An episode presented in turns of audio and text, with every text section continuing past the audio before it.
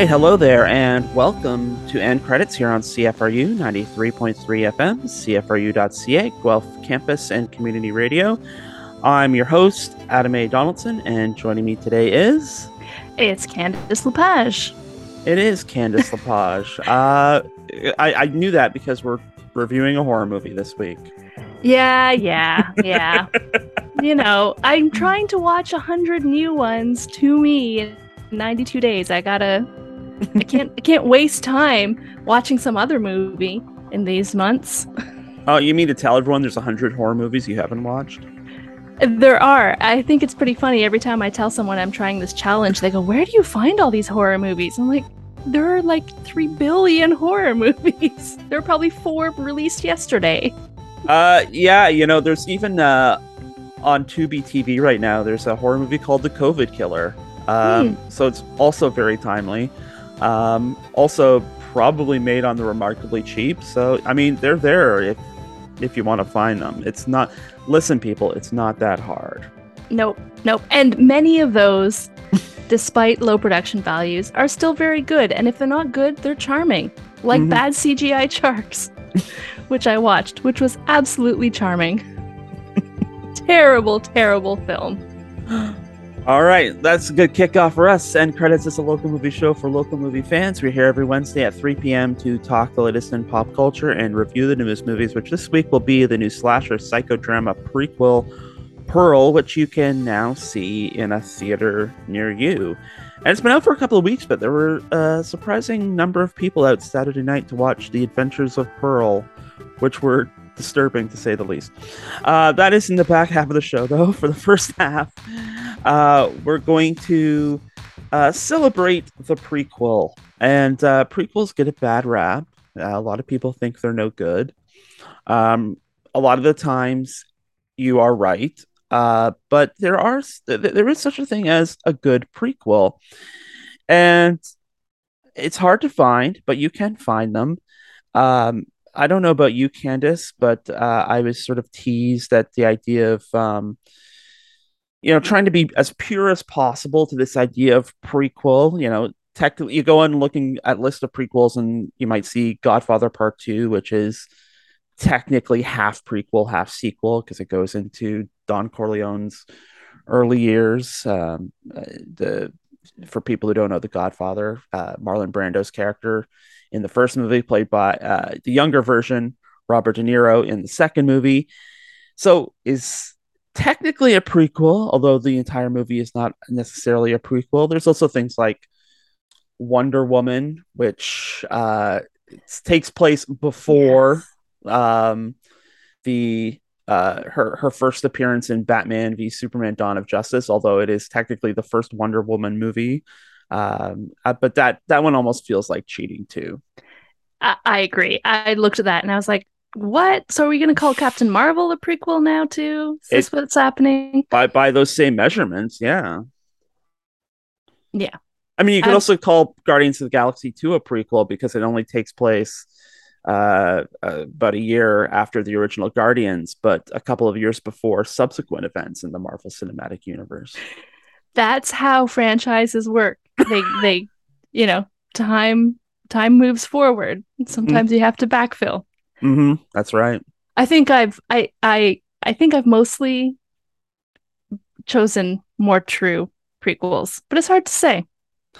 Yeah, see. I, I mean, you could also make the argument that if we're going to make uh, Godfather Part Two a prequel, then you know maybe Transformers: The Last Knight is also a prequel, since like twenty minutes take place in King Arthur's time. And I did love that film. it is a beautiful mess from beginning Uh, to end. Sir Anthony Hopkins, I believe, right, was in that. Just Oh, I'm, I'm just. It was the best script he ever did. I heard him say Yeah. it. yeah. I remember that pre-show. That like pre-show. It's like, oh, the, script was quite good. I was like, uh, you literally say the line, "It's a bitch and ride" in that movie.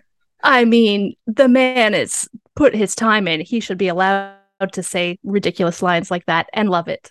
I'm sure he built a beautiful addition on his house. Um, he also calls the. I think he also calls the prime minister. No, he calls a police officer in front of Downing Street a dickhead in in that movie. So it's Mm-hmm, mm-hmm. it- I actually I'm I'm think I'm talking myself into that this was a great script. Um, Into rewatching the Transformers 4.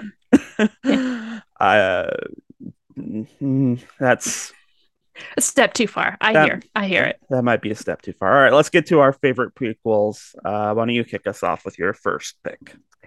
Okay, so I'm gonna go with one that was on many, many a list, but I had already sort of put it on my short list anyways, and that's uh, Rogue One, a Star Wars story. Mhm. I also, you know, this may be on one of your lists. It feels like a pretty obvious one, but um, I mean, Rogue One was surprisingly good, and up until um, up until the uh, Last Jedi, which uh, is divisive, uh, I think Rogue One was sort of the best Star Wars film that had come out in modern times, because it was just, it was so different Mhm. from the other Star Wars stories. And I think that that's a big part of why sometimes a prequel is really good because you can actually just tell more stories in the same world and you can fill in just little, you know, things that I mean, obviously, how they got the plans to the Death Star is sort of a pretty key plot point. But at the same time, you know, you don't need any of that story to get, you know, A New Mhm. Hope and Empire Strikes Back and Return of the Jedi. Mhm. So it was a story that didn't necessarily need to be told, but it was it was great to have it. Um, we introduced a number of really great characters to this film series that obviously people like so much that we now have a TV show about one of them, which I have not watched at all. But a prequel to the prequel. yes, yes, the pre pre pre prequel. I, I don't know. Um, yeah. So I and I just this was just a film that had such a different feel. Um, not the least of which because of the rather tragic ending, which I know some people were not so happy with. Mm. But I think it's great, uh, you know, to have a really full world like Star Wars is. You have to have some tragedy as well as all the hero stuff. Uh, I don't think I don't, I think the tragic ending makes it uh, you know so good is that you know there are like there's no Ewok celebration at the end of that. It's like everybody who was like made that mission a success gets smoked, and uh, spo- spoiler alert for Rogue One. Um, yeah, I, I think that's what makes it it work so well, and also uses like the different pieces of the the lore in really interesting ways that aren't necessarily like you know ding ding ding here's this thing you recognize or or anything like that it, it you know things like the kyber crystals which were part of the lore forever um having darth vader in like this like really badass sequence at the end like all of that feels like it's sprung from a natural place and not because someone's playing star wars bingo or something like that. Yeah rogue one's a good Yeah. it almost made my list. Um I, I it did feel a bit obvious. Um i might have substituted it with another Star Wars one, um, another Star Wars prequel of of the modern era, but um, maybe I'll save that for another time. My first pick is an anthology. Um, it is the Animatrix, which is uh, a series of anime inspired short films um, based on the Matrix. Uh, the Wachowskis did oversee it, and I think even wrote like the stories for a couple of the segments. It's not an the thing isn't entirely a prequel. Um, some of them deal with kind of like um, just like side stories of the Matrix. Like one of my favorite ones is uh, essentially about this Olympic runner who, uh, through sheer force of will, trying to beat his world record in um, in a the hundred meter dash, realizes uh, that he's in the Matrix. Um, it, that that one's kind of neat, but there are a lot of prequels in the Animatrix. There's the most direct one, which is Final Flight of the Osiris, which I think played in front of Dreamcatcher, if I remember correctly, in order to to um, promote the the release of the Matrix Reloaded. It is basically the ship that discovers the machines are drilling down to Zion in a sneak attack and trying to get the warning out, which is plays out in essentially the first scene in Matrix Re- Reloaded. Interestingly, uh, Final Flight of the Osiris is also a prequel to the Enter the Matrix video game. Um, because the, the I think the first part of the Enter the Matrix video game is about retrieving the message from the Osiris. So it's it's like a multiple prequel, multi-level, multimedia prequel. Um, there are also different stories in it. The kid, which is a character in the Animatrix, you learn his origin story in the Animatrix. Um, perhaps most densely and also most interestingly, there is the two part second Renaissance story that um, t- basically tells the history of the rise of the machines and the, the, the first war with the machines and how the sky was blacked out and who's responsible for what. You get this excellent line with the machines in front of the surviving humans it it at one point where they say hand over your flesh which is a very cronenberg style line i like. Um it's it's it's it's fascinating and and the directors borrow a lot from like historical images of massacres and war and things to illustrate just how terrible this um this initial war that led up to the creation of the matrix was. And then there was also this i mean granted it no one knew there was going to be a Matrix Revolutions at the time, but there is a short in the Animatrix called Matriculated, which is essentially about humans creating a matrix for the machines so that they can show that humans aren't all bad. And uh, of course, one of the plot points in Matrix Revolutions is that um, in the new human society, it's humans and machines working side by side. Um, some machines have become sort of symbiotic with with the human civilization. So um, inadvertently, Animatrix is also a prequel to a key thematic plot point in Matrix Revolutions, a film made almost 20 years later. So it works on multiple levels. mm-hmm. and it has multiple styles and uh, it's it's a lot of fun. I've always been a big fan of the Animatrix um, as as sort of this um, it, it's it's a canonical piece of the Matrix story that often gets overlooked, and uh, I, I, think it it offers a lot of um, a lot of value. It's a prequel to Reloaded. It's a prequel to Revolutions. It's a prequel to the first Matrix. It's a it's a prequel to the video games. It's just prequeling all over the place, and uh, God love it. mm-hmm.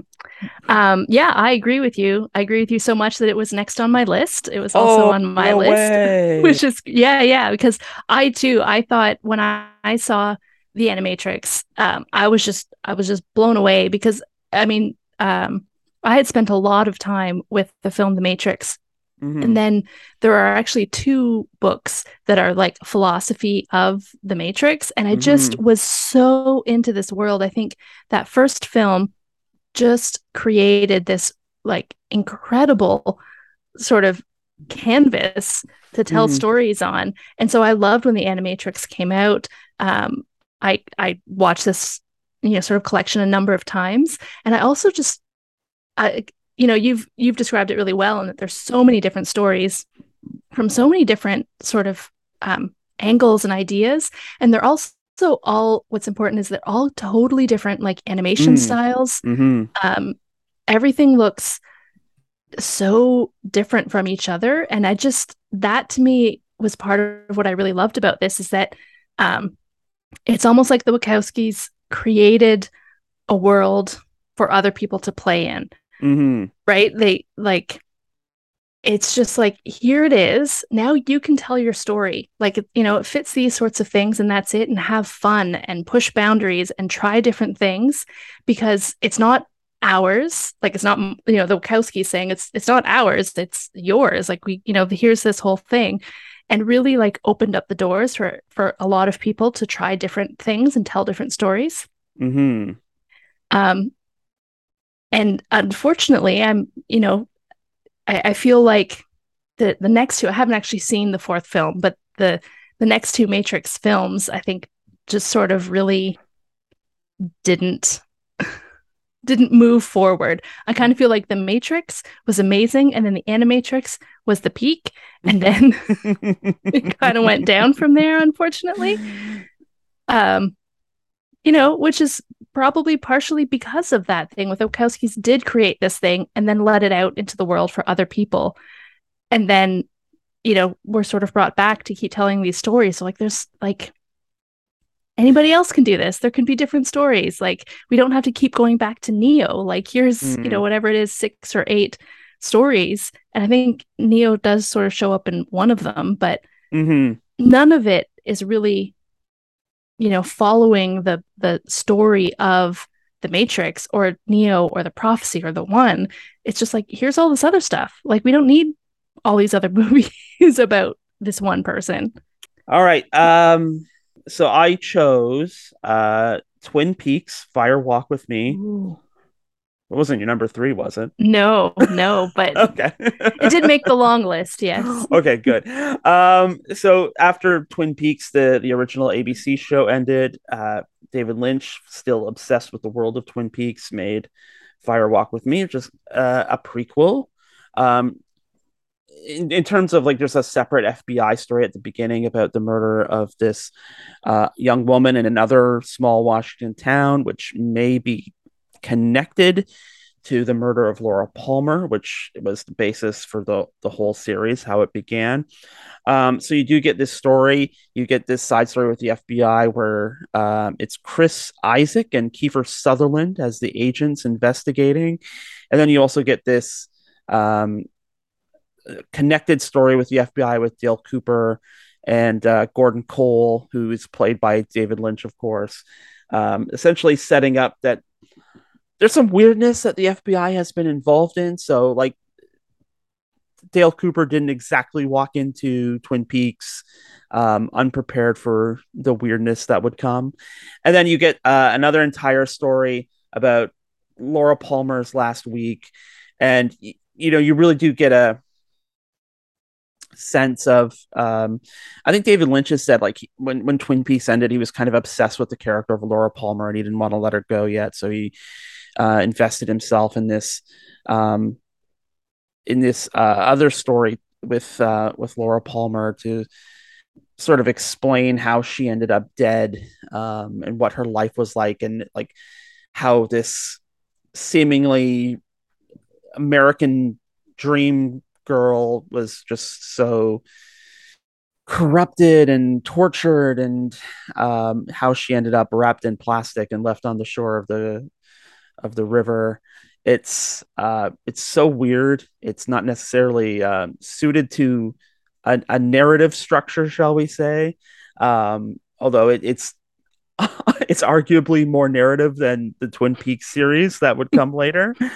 Uh, but it's it's fascinating. Um, I mean, it's really great to be, like just to be able to spend more time with these characters. You get at the get to the end of the series, and then there's this whole other movie where you could spend time with um, a little bit more time with the characters. Although you do get um, some casting changes. Uh, Lara Flynn mm-hmm. Boyle suddenly becomes Moira Kelly as as Donna. Uh, I guess it's just you know in the in the early '90s, uh, skinny brunettes were interchangeable. Um, but you there you go. Moira Kelly and Laura Flynn Boyle. Um, I like them both, but I also can see how they can be interchangeable. I can, I, I can see, I can see it.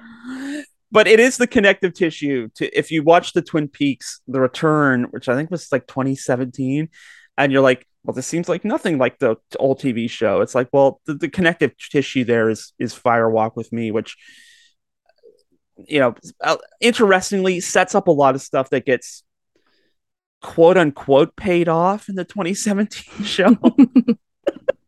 but it's it's great. It's like Lynch going full Lynch. Although it is interesting to note that Mark Frost wasn't involved in in the movie. The, the he co-wrote and co-created Twin Peaks with David Lynch. There's a lot of behind the scenes. It's a fascinating story. There's a lot of behind the scenes sort of um, let's say misery at the end of the the production of that show that didn't exactly yield itself to perhaps realizing David Lynch's full vision with the picture, but it is still fascinating. And of course, it comes at a time.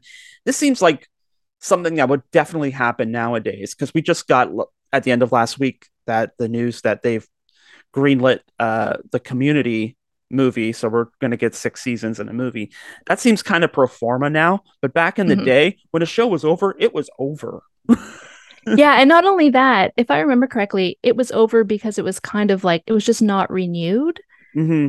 Um, but then at the same time, I feel like because I remember I did watch it a little bit at the time, Mhm. but it was on late and I was a teenager and my parents were like, "No, we're not we're not watching this. This is weird."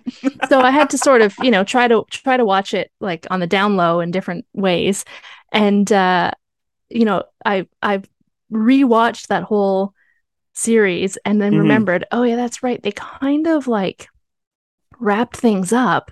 hmm but then still had like episodes to do and it was yeah I, I think there definitely was a lot of sort of tension about like what do we do now we told the story we're done with the story how do we keep going and i Mhm. think um I, I just rewatched the two seasons Mm. um at the beginning of the pandemic i think and then went straight to fire walk with me and i was like i wasn't i wasn't ready for that i was just like i was still living in the world Mhm. which you know it's funny when you talk about mark frost not being part of it i think mark frost was the one who kind of brought that comedy quirkiness to the town and to the characters Mhm. whereas lynch brought like the otherworldly like where are we what is going on and both Yeah. of those are great and i think that's what made the series so good Mhm. but you know makes it a little bit hard sometimes to watch just like one half of that and go oh there's this this was sort of a magic pairing that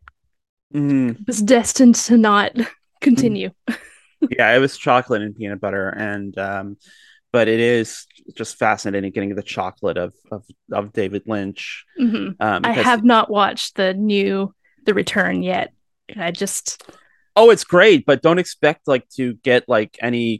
I mean, you have Michael Cera showing up for five minutes dressed like Marlon Brando doing a weird French accent. It's and and that's all you get about from that character. That's the whole. that's the whole gestalt. But it's yeah. Yeah. All right, let's get to your number three. okay my number three is um nowhere near that um haute couture it is uh a spoiler alert a film we didn't know was a prequel until the final moments of the film and that's final destination 5 nice. this this I- I- when it came out i didn't go see this. I was so tired of the final destination series. The first one was incredible. The second one i really really enjoyed but then three and four was just like okay we're just i mean it's kind of like the saw series. It's like all we're doing are these elaborate death scenes. Nobody Mhm. really cares about any of this. Like this is getting ridiculous Yeah, but then go ahead I was gonna say at the end of Saw, he had like twelve apprentices who. yes It it seems weird that. Yeah. that, that that never came out in in the wash. But go ahead. um, but thankfully, in the Final Destination series, Tony Todd has no apprentices. Death, death works alone. Um, except sort of in this film, actually, in Final Destination Five, we do get a little bit of a, a, a thing where they sort of realize that if they kill the other person who's supposed to die, Mhm. they can actually. it sort.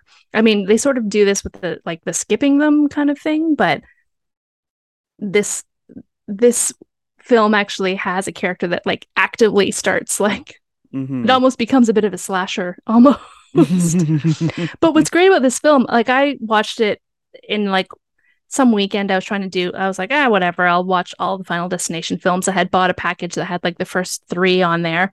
And so i put on number five just because it was i was like oh i've never i never saw it whatever watching it.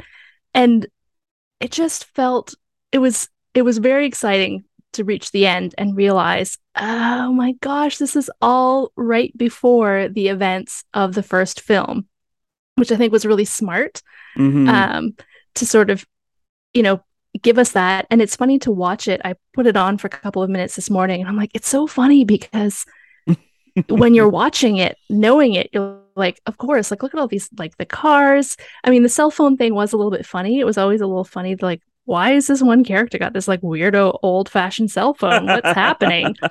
But you know they it was never quite obvious enough. It's just little things here and there. But then once you know you're like obviously this was so like pre like 2000 whatever Mhm. whenever that was 2005 something Mhm. it's like oh, of course so it's so it was just really well done in that way and just giving these little clues without actually like letting you know entirely and then i also just really appreciate and i wish the wrong turn series had realized this that once you've come back around to the beginning with a prequel, now your now your franchise is done. Mm. It's it's just a nice complete circle and you can just stop making films now. and I think You- it's what this the series really needed because it was getting sort of ridiculous for a bit. And then it was like, you know what? Let's actually just give this a really good sort of final final destination. Uh, you hope So far, so far. so far. Because I was just reading the Final Destination wiki, and there's uh, there was there is talk of a six. Um, I mean, everything old is new again. It's true. Speaking of everything old is new again, uh, my third pick is Indiana Jones and the Temple of Doom, which is a prequel. It takes place in 36. Raiders takes place in 38. And I preface this by saying I appreciate that there's a lot of problematic stuff in Temple of Doom, but um, one of them isn't that you know you have Indiana Jones who's you know different. He's kind of more shall we say, uh, mercurial in in this. Uh, he's out for fortune and glory. Um, he's not necessarily the this belongs in a museum, Indiana Jones. So it presents this interesting arc that there's this idealism when he's young, as we see in Last Crusade, that at some point he becomes a little more, uh, shall we say, self obsessed. And then he comes back around to it, probably as a result of this adventure. But it, it is interesting to sort of get this dark side of indie um to, to, you know helps understand how characters don't always remain the same speaking of last jedi characters don't always remain the same um and you know so you get this adventure where you get this self-obsessed um you know as i said mercurial indiana jones um going on a mission uh granted again white savior mission um also uh Deus Ex Machina British Army in India, not great. Um, but uh, the adventure is great. Like the the roller coaster ride through the mines is great. Also, um, John Williams' best Indiana Jones score, hands down. It's a lot of fun. I I, I know that some people get annoyed at Kate Capshaw. I think she's great in this.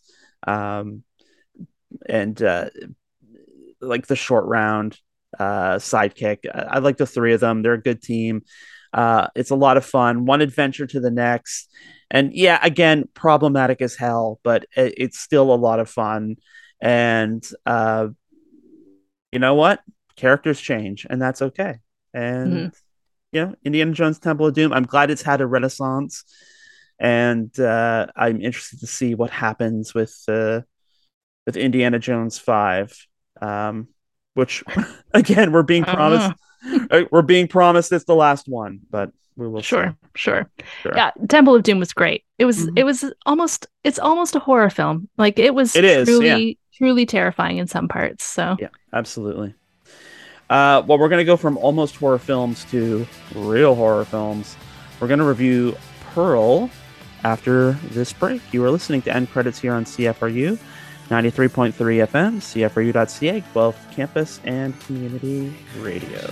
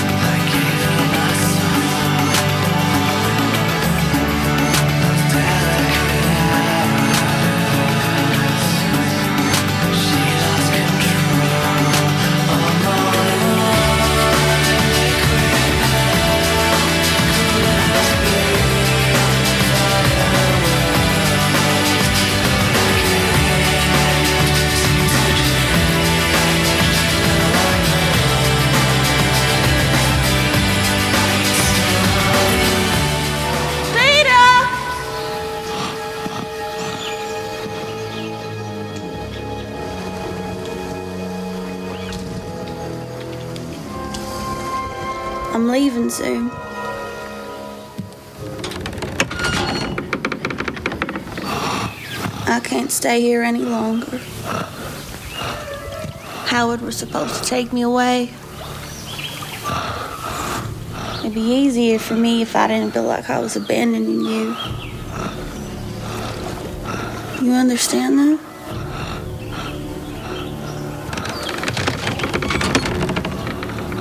I love you, Daddy, but this is no way to live. And that was a clip from Pearl. It's the new film from writer and director Ti West, and it stars Mia Goth, David Corenswet, Tandi, Tandi Wright, Matthew Sunderland, and Emma Jenkins-Purro. It is the prequel to X, which we reviewed a couple of months ago.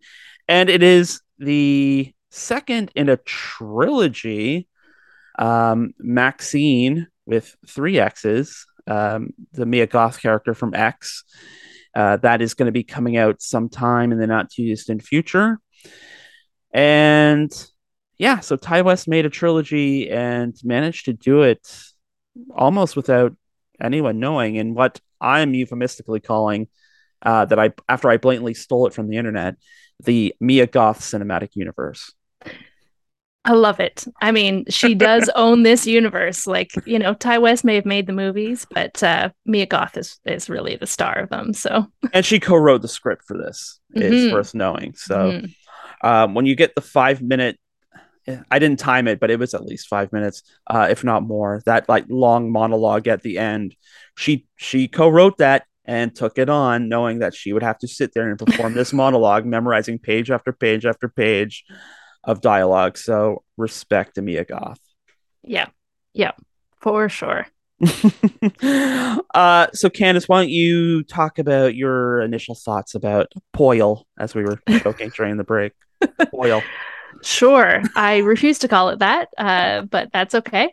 Um, so yeah, uh, I'll start by saying that I think I was a little uncharitable in my review of X. Maybe not so mm. much on on the show. Cause, uh, I mean, I really liked it, and I think that that came through because we talked about the many layers that were involved in mm-hmm. telling this, you know, having this villain of Pearl and her husband Howard, you know, in the film and what it's like to, you know, lose being young and lose sexuality and lose all these things. Mm-hmm. Um, and uh, but certainly my review on Letterboxd, I only gave it three stars, which I think probably X actually deserves more, more than that. But it's because I went in expecting a certain sort of esthetic mm-hmm. and didn't. I don't feel like I really quite got that. Mm-hmm. Pearl, on the other hand, um, I went in sort of expecting less. I think because you know with X, I was like, okay, so this isn't going to be like House of the Devil, sort of like we're not going to get the like z- pulled right into this this like aesthetic style. Um, so I didn't go in expecting that. So imagine my surprise when in fact we did get that. Um, and this film was just like it was just so beautiful. Mm-hmm. Um, for such a horror story, but it was so beautiful. Like the colors were incredible. All the scenery was amazing.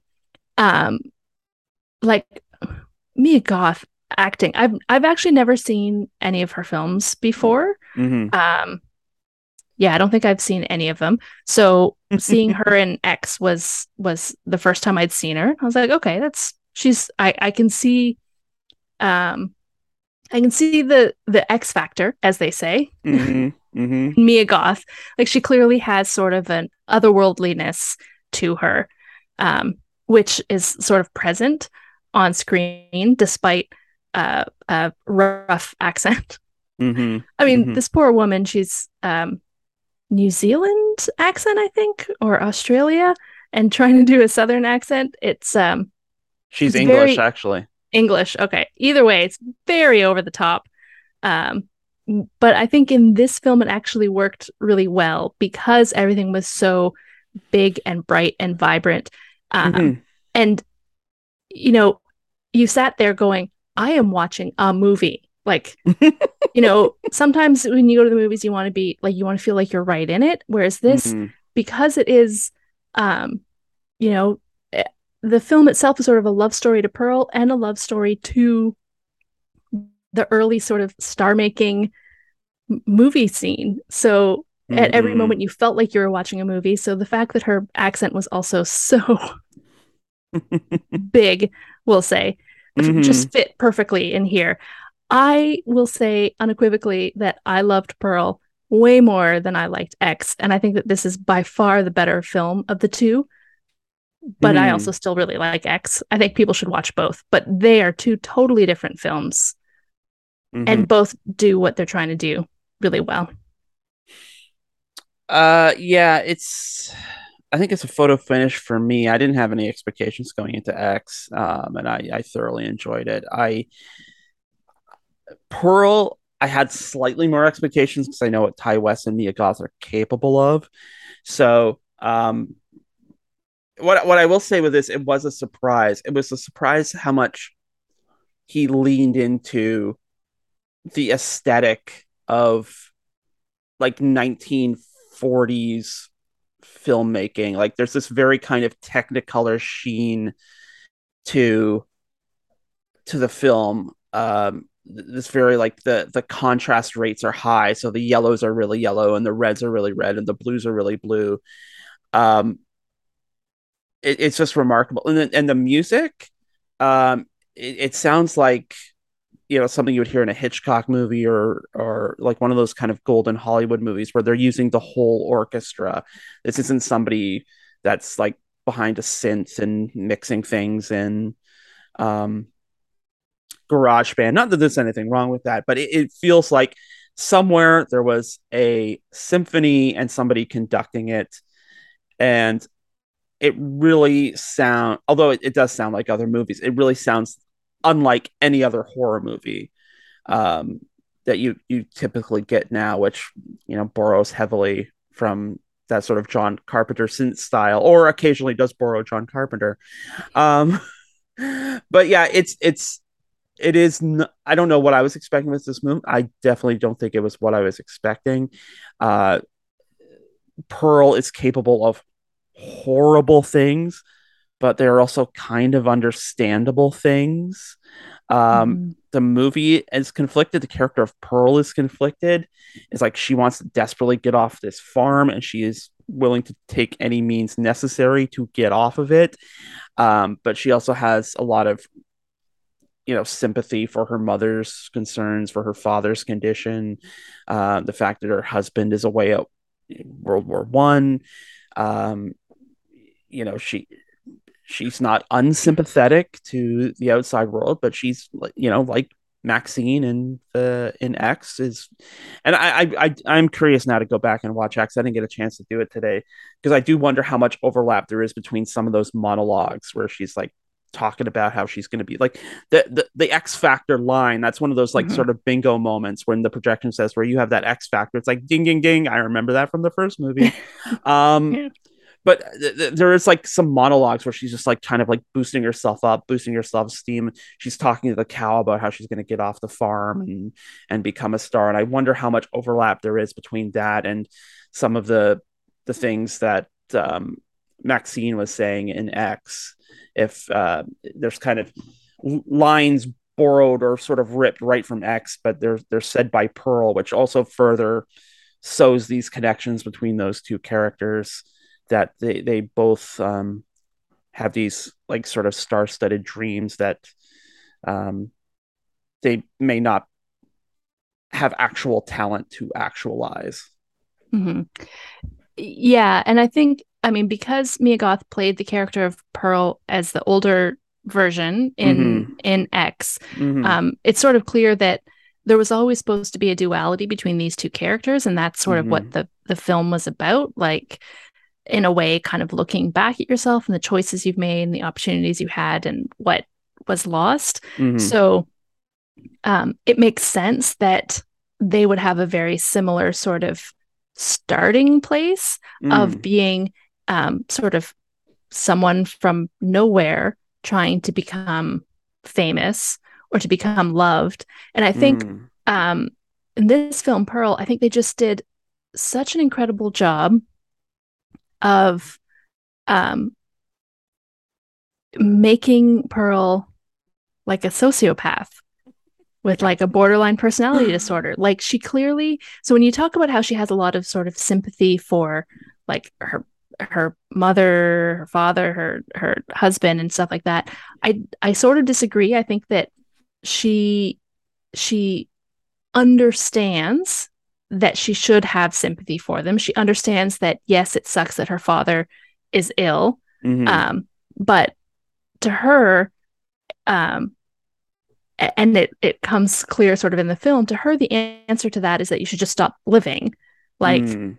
there's no reason for you to be alive then if you can't achieve the things that you want to achieve and that's the thing where you know they do such a good job in this film of making you both love pearl but then Mhm. also it's like it's not that she is a victim of circumstances it's not that you know it's just because she wasn't chosen for the dance troupe that this happened or because her mother was you know keeping her down it's because she is unwell and she Mm. knows that and her mother knew that Mhm. and her mother was trying to save the world from her whereas she just felt like she was being held back by her mother and we sort of and they do such a good job of of making it clear that yes she's also just sick Mhm. she she has an illness she has a darkness she only truly gets she only truly feels alive when she kills other things mm-hmm. No, and I get all that. I think there's like there's a scene where um the mother like basically spells it all out for her uh, in, in in terms of like the way you- you're you're mentioning it that she understands what her mother is saying and I think there is some regret that she is this way. She Mhm. kind of she kind of wishes she could even if it's like for a moment, she wishes she could be like the dutiful daughter that her mother wants and not maybe the monster she understands she is inside. There, there, I, I, I don't think it's a matter of like she, she's not like one of these villains that is like, I kill people because I'm a villain. Duh. Like, it, like, like there's, there's Yeah. none of that. Like she, she, I, I, I agree. She knows there's darkness inside. I'm not entirely sure, at least until the end, um, or at least near the end, when she decides to set certain things in motion, that she fully absorbs her own monstrousness. But then when things don't work out too, um, she tries to, you know, take it all back, even though she's done things that you can't take back. Yeah. Well, and so and to me that's a little bit where the the um the personality disorder like BPD Yeah. comes in because people with border, borderline personality disorder desperately need to be loved and Pearl desperately needs to be loved and that's made very clear and I think um you know yes she like feels alive when she kills but then she also feels bad about it because she she doesn't want like like you say she doesn't want to be unwell she knows that that's the reason why people don't love her she's Right. like you can see you can see that i'm wrong and so i can't make you love me and i think it's so telling that having watched x you know that her husband howard is still with her Mhm. you know, 70 years later or 60 years later Mhm. in 1979 and so you know she has this great monologue where she talks about like if you could just love me this would be enough. Staying here would be enough. And she'd be willing to like she doesn't have to be a star. She doesn't have to be that because she realizes she just needs to be loved. And she Mhm. did and that was what she thought she needed to be loved was to be a star. That's how you get love. Other people are going to love you. She's not Right. going to get that from her parents and then obviously howard does love her spends the next 60 years with her loving her and it turns out it is actually enough she does continue to stay on the farm all that time though Mhm. presumably as we find out in x presumably there are some times that she needs to exercise her need for killing and so there are you know on top of just x there are also people before that that she there are some kill yeah yeah there are some murders Yeah. um what you know what you you point to something that's really interesting because there are these sort of fantasy sequences where she's up on stage up on screen um and- and she so her her idea of how to achieve this this success is to be a dancer and to be one of these like uh you know these I can't remember the name of the movie that she goes and watched a Folly. Yeah, pa-. Palace Folly. Pal- Palace Follies, yeah. Um, she she wants to be a dancer. She wants to be like in a chorus line, but when she has these sort of fantasy sequences, it is never of her dancing. It is of her receiving the acclaim and people applauding her and her blowing kisses to the crowd. Um, she she, you know, she's one of these people who wants that adulation, wants that love from the audience, but she can't picture how she's going to get there. I mean, the dancing sequence, you do finally see her dance. It's like it's not it's not bad. It's not great. but Yeah. It's, just it's, it's fine. it's never about the dancing. It's about receiving the appreciation and applause and the adulation afterwards. hmm And then again, when you bring that back to Maxine, Mhm. right? And Mhm. you know, she talks about how uh, she's a star. She's you know Mhm. she's a sex symbol, but then also talks about how she doesn't really like being stared at, and that you know, in one Mhm. scene, she sort of talks about um, just like whatever her line is, you know, do not accept a life you do not deserve, and right. you know, leave the place that you were before. And I think it's sort of similar in that for Maxine, being an adult film star isn't the goal, it's just the way out. Mhm. And that's how Pearl saw that the dancing was never the goal, it was just the way out. And and then of course that was only after having gotten married because he she thought getting married was the way out. yeah. And then that didn't work out so well. it's yeah that dialogue uh, or that monologue is so it tells you so much and you know you it's it's a cliche in movies like you know the show don't tell but i mean there's so much that's sort of dumped on the table in that monologue about how howard came from a good family. He, he was a person of means. He came from a loving family which is something you know it's, kind of implied that she didn't experience. Her mother's a s- sort of stern uh, german presumably immigrant, uh, pretty pretty well spoken in, in German, uh, considering I think the actress is from New Zealand. Um, so you know, the, the the mother has a line like, you know, we're, we're German, you know, and so we can't like put our head out too much because you know it's it's a war against Germany and um, you know you do, you kind of don't want to be noticed because uh, people may take out uh, let's say foreign uh, aggression on on the people from that place in in in the home front. So she feels unseen in in these multiple ways. And then so she marries howard and uh you know the howard's mother seems lovely. And of course we meet um the the sister-in-law whose name escapes me at the moment. Uh, Mitzi. Mitzi, which is such a such a like a fleet flitting name. It's Mitzi, Mhm. you know, um, and who seems lovely, and she sees it as her way out, and it just Howard is one of these people who's like, no, no, no, I know I come from means, but I like good, hard, salt of the earth, working with my hands, kind of thing, and um, that's just you know, it, actually now that I'm thinking about it, reminds me a bit of House of Gucci. Um, Hmm. Hmm, Yeah. Interesting. Which also I ends mean- in a murder. I mean, and I guess is like all that color and style, and Mm, it's just like gaudy on screen. yes. Not Uh, gaudy the person, but gaudy. Yeah. Yeah. No, I got it. Uh, got it in one. Yeah. And, you know, so you have all this kind of like, it, you know, psychological underpinnings and, and great character work. But, you know, um, I don't know if you picked up on this either. Like the whole thing, because it, I guess it takes place on a farm, you're thinking about Wizard of Oz the whole time.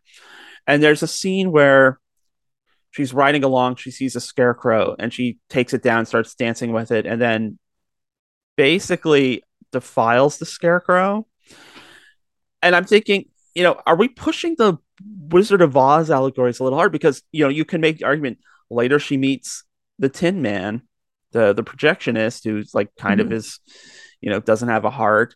Um, at the end, she's having that conversation with Mitzi, who's like, she's like, she says, like, pretend I'm Howard. So you kind of have this wizard moment where Mitzi's pretending to be someone else in order to get Pearl to admit a greater truth uh, perhaps TMI, as Mitzi finds out. But yes, oops. but so you know, I I did find that interesting. It's, it's there's this kind of like Wizard of Oz undercurrent too, where it's taking these sort of archetypes and sometimes literal archetypes and um and playing with them too. I'm still trying to figure out who the cowardly lion might be. Hmm. Is that heavy? Is that too heavy? Yeah, no, I mean, uh, uh, like it's definitely there. The wizard. I mean, you you can't deny the Wizard of Oz. Mhm. You know, um, sort of idea there. The whole like, yes, she's she looks like Dorothy. I mean, Dorothy was in sort of like a gingham dress, but had those two kind of suspenders over a white shirt, and she's you know, Pearl spends the entire film in the the um, coveralls, like the work coveralls over Mm. over the blue shirt the Mhm. like hair with the ties like she's it, it's clearly sort of meant to look like that and then um you know all of the scenes of her going into the barn with the animals are just Mhm. you know we've already sort of talked about the color but like it's just color graded like so much that it almost looks fake it's like no Mm. barn is this colorful Mhm. and no cow is this like brown and vibrant and Mhm. um so you know she's definitely meant to to look like like dorothy. And the colors meant to look like you know when, she goes to oz and everything is is so bright. Mhm. um and then you know the sort of the characters and things i think are not they're sort of incidental. Um i don't know that she defiles the scarecrow. She just she's just masturbating people use all sorts of things to masturbate it's fine it's fine um i don't know did she put that scarecrow back up on its post i don't i don't know what happened Great there but question. Great question. um but but yeah like i mean i think the scarecrow there is sort of in a way to to sort of put people in the like ho ho you thought this was like wizard of oz well it's not like that's specifically why like a scarecrow was chosen just to like Mhm. play with us a little bit Yeah. and not to sort of push you to continue to try to find the themes there um because she's not in oz she's in a real life and her all of the things that she does have consequences Mhm. right like every action she takes has has a consequence and it just sort of r- rolls and rolls and rolls until this whole wave. Um i i, I do like this film so i've talked about ti west and the sort of like the innkeepers for instance. It's just like Mhm. the slow boil. Like a lot of people probably have some trouble with ti west films because you know you just don't like it's just what is happening? Like there's nothing Mhm. scary going on. There's nothing it's just like these long slow like scenes Mhm. and in this film they do that a lot but it's more monologue sort of based but it just like that dinner scene with her mother and the argument is just like this is what the slow boil yeah. is for. Yeah. So that you can just get this incredible scene where everything just explodes.